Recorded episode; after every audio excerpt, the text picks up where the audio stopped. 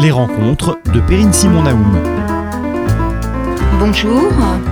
J'ai le plaisir aujourd'hui de recevoir Denis Oliven. Denis Oliven, bonjour. Bonjour. Vous avez dirigé plusieurs grandes entreprises françaises, notamment dans le secteur du culturel, numéricable, la FNAC, Canal+, et vous êtes aujourd'hui président de, de Lagardère euh, Active. Vous venez de faire paraître avec Mathias Chichportiche, qui est avocat et spécialiste du droit des médias, Mortelle Transparence. C'est votre troisième ouvrage. Vous aviez publié en 1989 un livre avec Nicolas Bavrez, qu'on n'a pas oublié, qui s'appelait L'impuissance publique. L'État, c'est nous. On en reparlera peut-être. Je ne sais pas si c'est toujours d'actualité. Et en 2007, chez Grasset, La gratuité, c'est le vol qui a inspiré notamment la loi Adopi. Vous êtes donc à la fois, je dirais, un fin connaisseur des structures administratives et des questions numériques, un acteur attentif à la place de la culture dans nos sociétés post-industrielles et aux dangers que le développement de la société numérique fait courir non seulement donc à nos démocraties, mais également, on va le voir aujourd'hui, aux individus pensants, aux individus réfléchissants que nous sommes. Alors je dirais que comme dans vos précédents ouvrages, il ne s'agit pas pour vous de dénoncer le progrès technique, mais en quelque sorte en moraliste, si je puis dire, une sorte de montagne de notre temps, si vous me permettez euh, ce parallèle, de nous mettre en garde en fait contre le mauvais usage que nous en avons, faute de connaître ce progrès, faute peut-être aussi de le maîtriser et de tenter de nous apprendre à nous en méfier. Alors, c'est d'abord, euh, si vous voulez, euh, un diagnostic que je voudrais que nous fassions ensemble, très rapidement peut-être, pour passer ensuite plus longuement aux solutions ou aux attentions que vous préconisez. Le diagnostic, il est très simple, hein, il, euh, il apparaît dès le titre, c'est cette mortelle transparence. Le fait que ça prend sous votre plume différents noms, le tribunal du buzz, la tyrannie de la transparence, le conformisme auquel nous sommes euh, soumis, l'exemplarité publique. Et ce que vous dites de particulièrement terrifiant, c'est que nous ne sommes pas seulement à l'ère de Big Brother, mais Big Brother, c'est nous. Et nous sommes encore plus terrifiants que ça, puisque ce qui nous porte, ça n'est pas une idéologie, comme chez Orwell, euh, c'est finalement un consentement mou, c'est le fait que euh, euh, nous consentons à nous priver de notre liberté. Oui, en fait, c'est ce, qu'on essaie de décrire rapidement et de manière la plus lisible possible, puisque ce qu'on voulait, c'était créer le débat. Moi, j'ai pas vocation à écrire des livres, donc euh, c'était vraiment une réaction citoyenne. C'est la rencontre d'une certaine idéologie et d'une technologie, mais, mais après, je reviendrai sur la manière dont vous le décrivez, qui est juste. L'idéologie, tout de même, c'est euh, venu des États-Unis, peut-être puisant aux sources euh, du puritanisme historique euh, de la construction des États-Unis, l'idée quand même que la transparence doit s'imposer à chacun d'entre nous, que nous devons être nus devant Dieu et devant nos semblables, ce qui est une conception de la transparence qui n'est pas celle du vieux continent, en particulier de la France. Au XVIIIe siècle, au moment des Lumières, au moment de la Révolution française, on apportait un idéal de transparence, mais c'est un idéal de transparence des pouvoirs publics, du pouvoir, dont on devait éviter qu'à l'abri du secret, il ne dissimule le despotisme.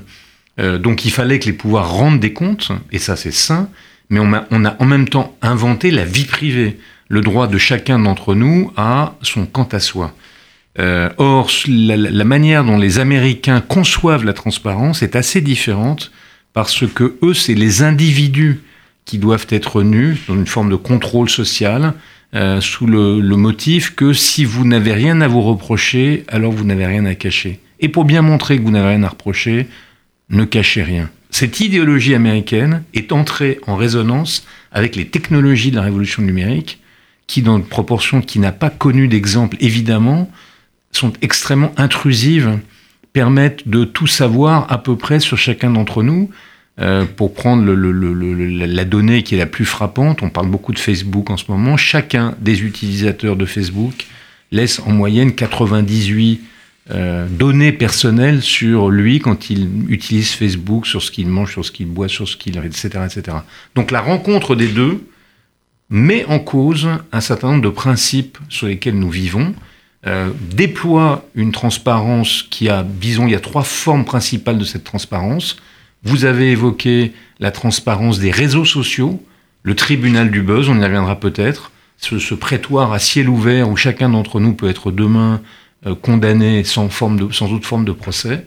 Le deuxième élément de transparence, c'est ce que je viens d'évoquer, les données personnelles, toute une série d'éléments que vous donnez vous-même sans le savoir et qui peuvent être utilisés contre vous par des algorithmes qui les traitent. Et puis un troisième élément, vous l'avez évoqué aussi, le fait que nous devenions transparents les uns, transparents au sens d'inodore et d'incolore. Euh, c'est les réseaux de rencontres qui fabriquent des algorithmes par lesquels, enfin, qui, qui sont alimentés par des algorithmes qui vont vous permettre de trouver exactement la personne qui vous correspond, c'est-à-dire le contraire de l'amour. Donc ces trois éléments-là, c'est ça qui détruit ou risque de détruire notre civilisation. Et pire encore, donc, ce que vous montrez, c'est que c'est une servitude volontaire. Alors, le plus intéressant de tout ça, en effet, euh, c'est que ça n'est pas, nous ne sommes pas les, effets d'une conspiration, d'un pouvoir. Euh, ça n'est pas tel ou tel qui nous euh, asservirait, c'est nous-mêmes. C'est nous qui nous asservissons parce que, d'abord, nous avons, il y a d'immenses bienfaits de cette révolution technologique. Quand par exemple vous avez une, montre connectée qui suit vos constantes de santé, bah, ça peut vous permettre de maigrir, de surveiller votre rythme cardiaque, d'éviter un AVC. Les bienfaits sont énormes. Alors par ailleurs, il se trouve que ces données de santé peuvent arriver entre les mains de votre assureur, euh, qui peut en faire, ou de votre employeur, qui peut en faire un usage qui n'est pas exactement positif pour vous, mais ça vous ne le voyez pas tout de suite. Donc on pousse, chacun d'entre nous pousse cette révolution technologique parce que les usages en sont très, très heureux pour nous. Il y a une dimension de bien-être, ça c'est la première chose. La seconde chose, euh, c'est qu'elle flatte certains de nos instincts qui ne sont pas les meilleurs, ou certaines de nos faiblesses, notre narcissisme, notre exhibitionnisme, la fameuse phrase de Warhol, chacun aura quelques secondes de célébrité, là c'est tous les jours sur Internet, euh, vos images, vos avis euh, deviennent, entrent en résonance avec le monde entier, chacun d'entre nous est une star. Et donc ça aussi, ça pousse euh, à participer, à mettre des photos, à révéler des choses sur soi. Et puis, troisième élément, il y a un voile d'ignorance. On ne sait pas nécessairement ce qui se passe en vérité. On a vu il y a quelques jours euh, l'affaire de Cambridge Analytica, c'est-à-dire de l'usage qu'on faisait des données sur Facebook. Tout à coup, on se rend compte du risque que ça comporte. Mais le savait-on avant? Donc ces trois éléments, la poussée naturelle du bien-être, euh, le plaisir exhibitionniste ou narcissique euh, des, réseaux sociaux et l'ignorance font qu'en effet, c'est nous qui sommes les acteurs de notre propre servitude. Alors, est-ce que euh, c'est pas vraiment une forme de naïveté de notre part? C'est-à-dire que ce qui est très étonnant dans ce livre, c'est l'ensemble euh, des exemples que vous donnez, hein, qui traversent effectivement notre quotidien euh, euh, depuis, je dirais, depuis la médecine jusqu'à la socialité, en passant par la politique, etc. on nous avertit tous les jours contre ça, et pourtant nous continuons. Alors si on est pessimiste, on pense que c'est ça. Si on est optimiste, qui est mon cas, on se dit cette révolution elle a une quinzaine d'années, une vingtaine d'années, c'est-à-dire beaucoup à l'échelle de chacun d'entre nous, mais rien à l'échelle de l'humanité. Et toute l'histoire des révolutions technologiques, euh, c'est l'histoire d'une espèce de naïveté initiale, d'un élan fantastique, jusqu'à ce qu'on comprenne que euh, bah, il y a des problèmes et qu'on les traite. La médecine, les progrès de la médecine ont finalement abouti aux lois bioéthiques. Euh, la révolution énergétique a abouti finalement à, l'envie, enfin, la préoccupation environnementale. Et donc, la révolution numérique a ses propres déchets radioactifs, si j'ose dire. Euh, pour l'instant, on les mesure pas, on va les mesurer, euh, et puis, en tout cas, c'est l'hypothèse optimiste que je fais, on va progressivement apprendre à les maîtriser. Ce qui n'est pas simple. Hein. Et, plus on attend, c'est comme le, euh, si, je voulais faire une formule un peu, je dirais, on a attendu le réchauffement numérique pour traiter la question de l'énergie, n'attendons pas le les réchauffements climatiques, pardon, n'attendons pas le réchauffement numérique pour traiter la question du, digital, sinon il, sera trop tard. Donc, et c'est d'ailleurs pour ça qu'on a écrit ce livre. si on peut participer au débat, euh, euh, le débat sera le vecteur, me semble-t-il, de la prise de conscience et le même de l'action. Il faut qu'on arrive, sans qu'elle soit sans que ce soit des ayatollahs, mais il faut qu'on arrive à, à, édifier progressivement, disons, une écologie du numérique. alors justement, euh, donc, euh, je disais, vous donnez beaucoup de beaucoup d'éléments et d'exemples euh, finalement des excès hein, dans lesquels nous sommes tombés. Mais moi, je voudrais vous interroger sur la seconde partie du livre que vous, sur laquelle vous passez peut-être plus, plus vite, c'est-à-dire non pas ce diagnostic, mais finalement comment est-ce qu'on construit cette écologie du numérique? À qui s'en remettons? Est-ce que c'est un problème citoyen? Est-ce que c'est un problème institutionnel? On voit bien dans la partie diagnostic que euh, vous montrez comment finalement, en quelque sorte, le dévoiement des principes de la démocratie auxquels nous sommes arrivés, c'est-à-dire ce problème de transparence, l'idée finalement que si vous cachez quelque chose, c'est que vous êtes un ennemi du peuple, euh, ce qu'on disait déjà en 1793, euh, finalement, c'est aussi une forme de consécration des principes de la démocratie. Donc, où est-ce qu'on peut aller chercher, en quelque sorte, euh, les principes sur lesquels s'appuyer, les instruments qui nous permettront de reconstruire une certaine forme d'opacité, peut-être, de notre monde? Oui, parce que c'est ça. Tous les secrets, le, je, je vais répondre, tous les secrets ne sont pas illégitimes. Il faut qu'on se reconvainque du fait que tous les secrets ne sont pas. Le secret médical n'est pas illégitime, le secret de l'instruction n'est pas illégitime. Et même parfois, ça va paraître un gros mot, le secret de la délibération publique euh, avant la décision n'est pas illégitime.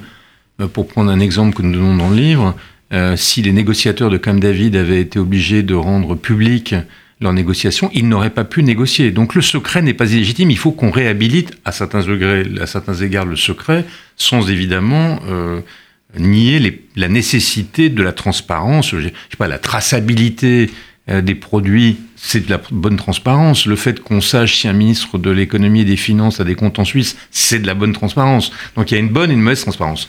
Alors quels sont, pour répondre à votre question, quels sont les, euh, les, les, points qui nous permettraient d'agir? D'abord, me semble-t-il, le premier, c'est l'éducation. L'éducation. Parce que il y a les technologies et il y a leur usage. Et donc, on devrait faire de l'éducation au numérique, aux usages du numérique, euh, à ce que ça implique. Enfin, un ami très charitable a dit votre chapitre sur le tribunal du buzz devrait être tiré à part et faire l'objet de commentaires écrits dans les écoles. Il faut qu'on prenne cette question au sérieux et que le ministère de l'Éducation, dans les écoles, dans les collèges, dans les lycées, travaille sur la question pour que chacun des citoyens futurs sache.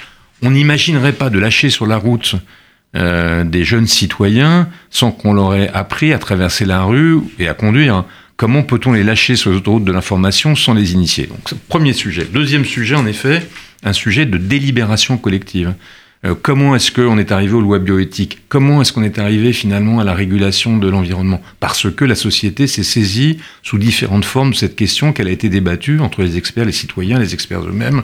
Et finalement, on a progressivement élaboré un consensus social autour de euh, ce qu'il fallait garder de ne pas garder, ce qu'il fallait s'interdire et ce qu'il fallait s'autoriser. Donc, deuxième élément, le débat. Et puis, il y a un troisième point qui est la régulation, les règles. Mais là, on se heurte à un vrai problème et on arrive à la question que vous posiez de comment fonctionnent nos institutions.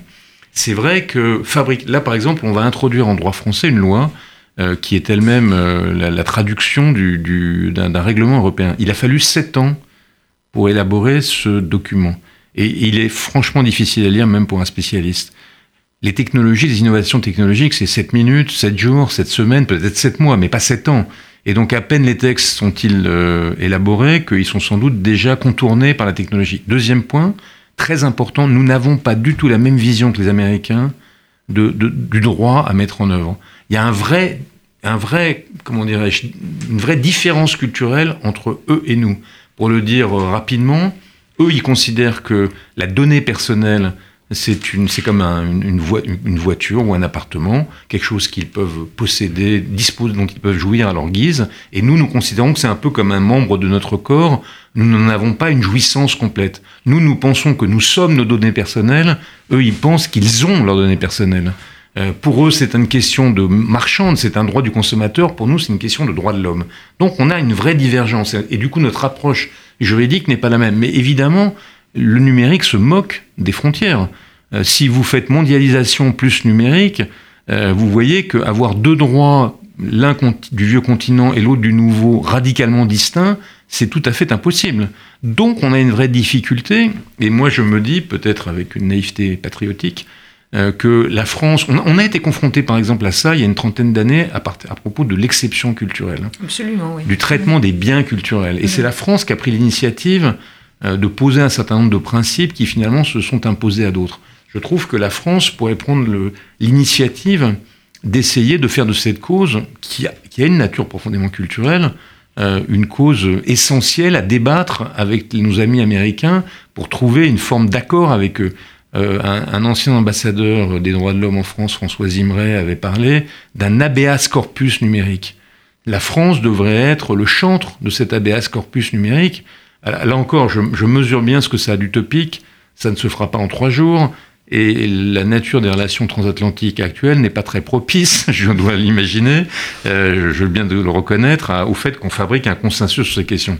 Mais si on se situe sur une échelle de temps plus longue, euh, il, va falloir qu'on élabore un droit des nations sur cette question de la protection de la vie privée, parce que c'est notre civilisation qui est en cause.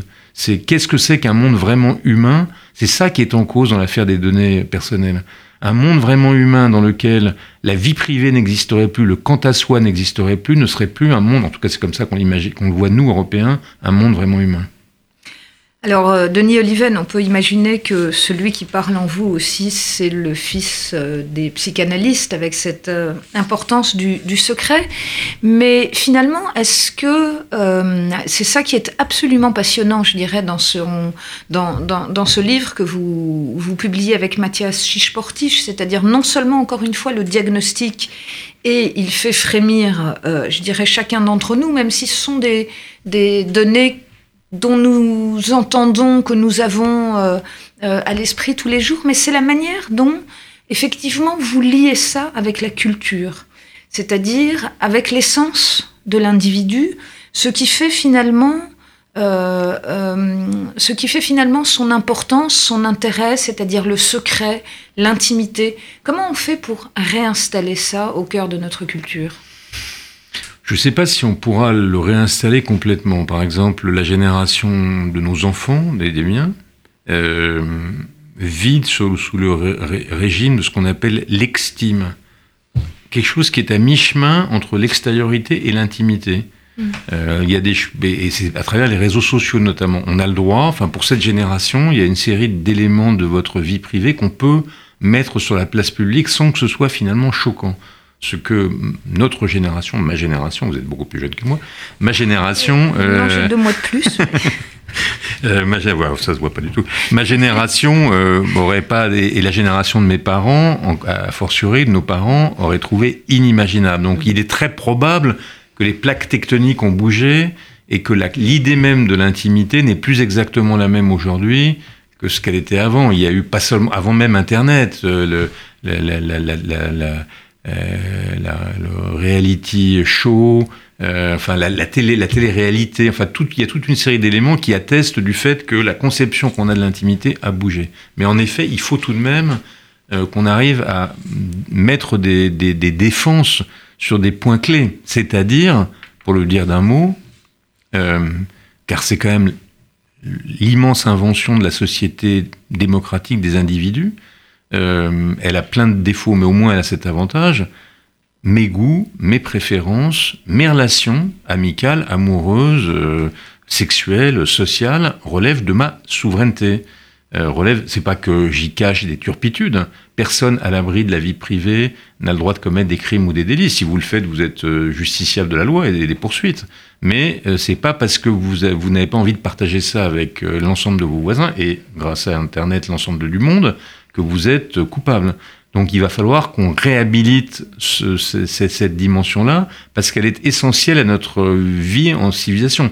Il suffit, pour s'en convaincre, d'imaginer, à titre individuel, ce que serait notre existence si on était vraiment complètement transparent dans notre vie de couple, dans notre vie de famille, si on était vraiment transparent, si l'autre savait à tout instant ce que vous pensez, ce que vous faites, mais la vie serait totalement invivable. Donc euh, c'est comme la présomption, autre élément, euh, la présomption d'innocence dans un univers dans lequel, dans lequel on est en train de rentrer, si on y prend garde, dans lequel il y a une présomption générale de culpabilité, le monde est invivable. Un univers dans lequel c'est aussi une dimension du numérique, le droit à l'oubli a disparu. C'est-à-dire vous êtes poursuivi toute votre vie par quelque chose que vous avez fait, ou peut-être d'ailleurs pas fait, qu'on vous a reproché. Euh, mais la vie civilisée repose sur le fait que vous avez le droit de ne plus être le même à 40 et à 20 ans. Si on est pourchassé tout au long de notre existence par le jeune homme ou la jeune fille que nous avons été, il n'y a plus de vie possible. Euh, le droit à l'oubli, euh, la prescription, ça existe depuis l'Antiquité la plus ancienne. Donc vous voyez bien qu'il y a toute une série d'éléments euh, qui font que notre vie commune est possible, qui, sont menacés. Et en effet, il faut que nous les réhabilitions. Pas forcément au nom d'un retour absolu au passé. Peut-être qu'il y aura une part de, notre intimité, que, enfin de leurs intimités que nos enfants mettront sur la place publique mais il faut que cette part demeure restreinte et que ça n'entache pas, enfin que ça n'atteigne pas fondamentalement le principe du droit à la vie privée. Alors, juste dernière question, euh, Denis Oliven, à propos de ce titre euh, Mortelle Transparence. J'aime beaucoup la phrase de Nietzsche que vous avez mis en exergue, Malheur à moi, je suis nuancé. Est-ce que finalement, on ne doit pas remplacer notre trilogie Liberté, Égalité, Fraternité par cette autre trilogie Liberté, Indifférence et Modestie? Pourrait. Euh, il faudrait plutôt qu'on les ajoute, parce que la fraternité euh, et l'égalité ont quand même encore du sens. Mais l'indifférence, euh, le droit à l'indifférence, vous voulez dire vous Oui, c'est ça. Oui, oui, oui. Le droit à ne pas exposer ce qu'on est sur la place bien publique. en tout cas, c'est clair que on a, notre génération en particulier s'est beaucoup battue pour le droit à la différence. On, voit ce que ça peut produire comme effet négatif. Ce serait pas mal qu'on se batte désormais pour le droit à l'indifférence, enfin, le droit à, à, son quant à soi, le droit à son quant à soi. Très bien, mais je vous remercie beaucoup. Donc, on aura compris, Denis Oliven, que cet ouvrage que vous publiez avec euh, Mathias Chiche-Portiche Mortelle Transparence, qui est sorti il y a quelques semaines aux éditions Albin Michel, est un ouvrage absolument essentiel pour euh, lancer le débat sur la manière dont euh, nous pourrons survivre finalement au réchauffement numérique. Merci beaucoup. Merci à vous.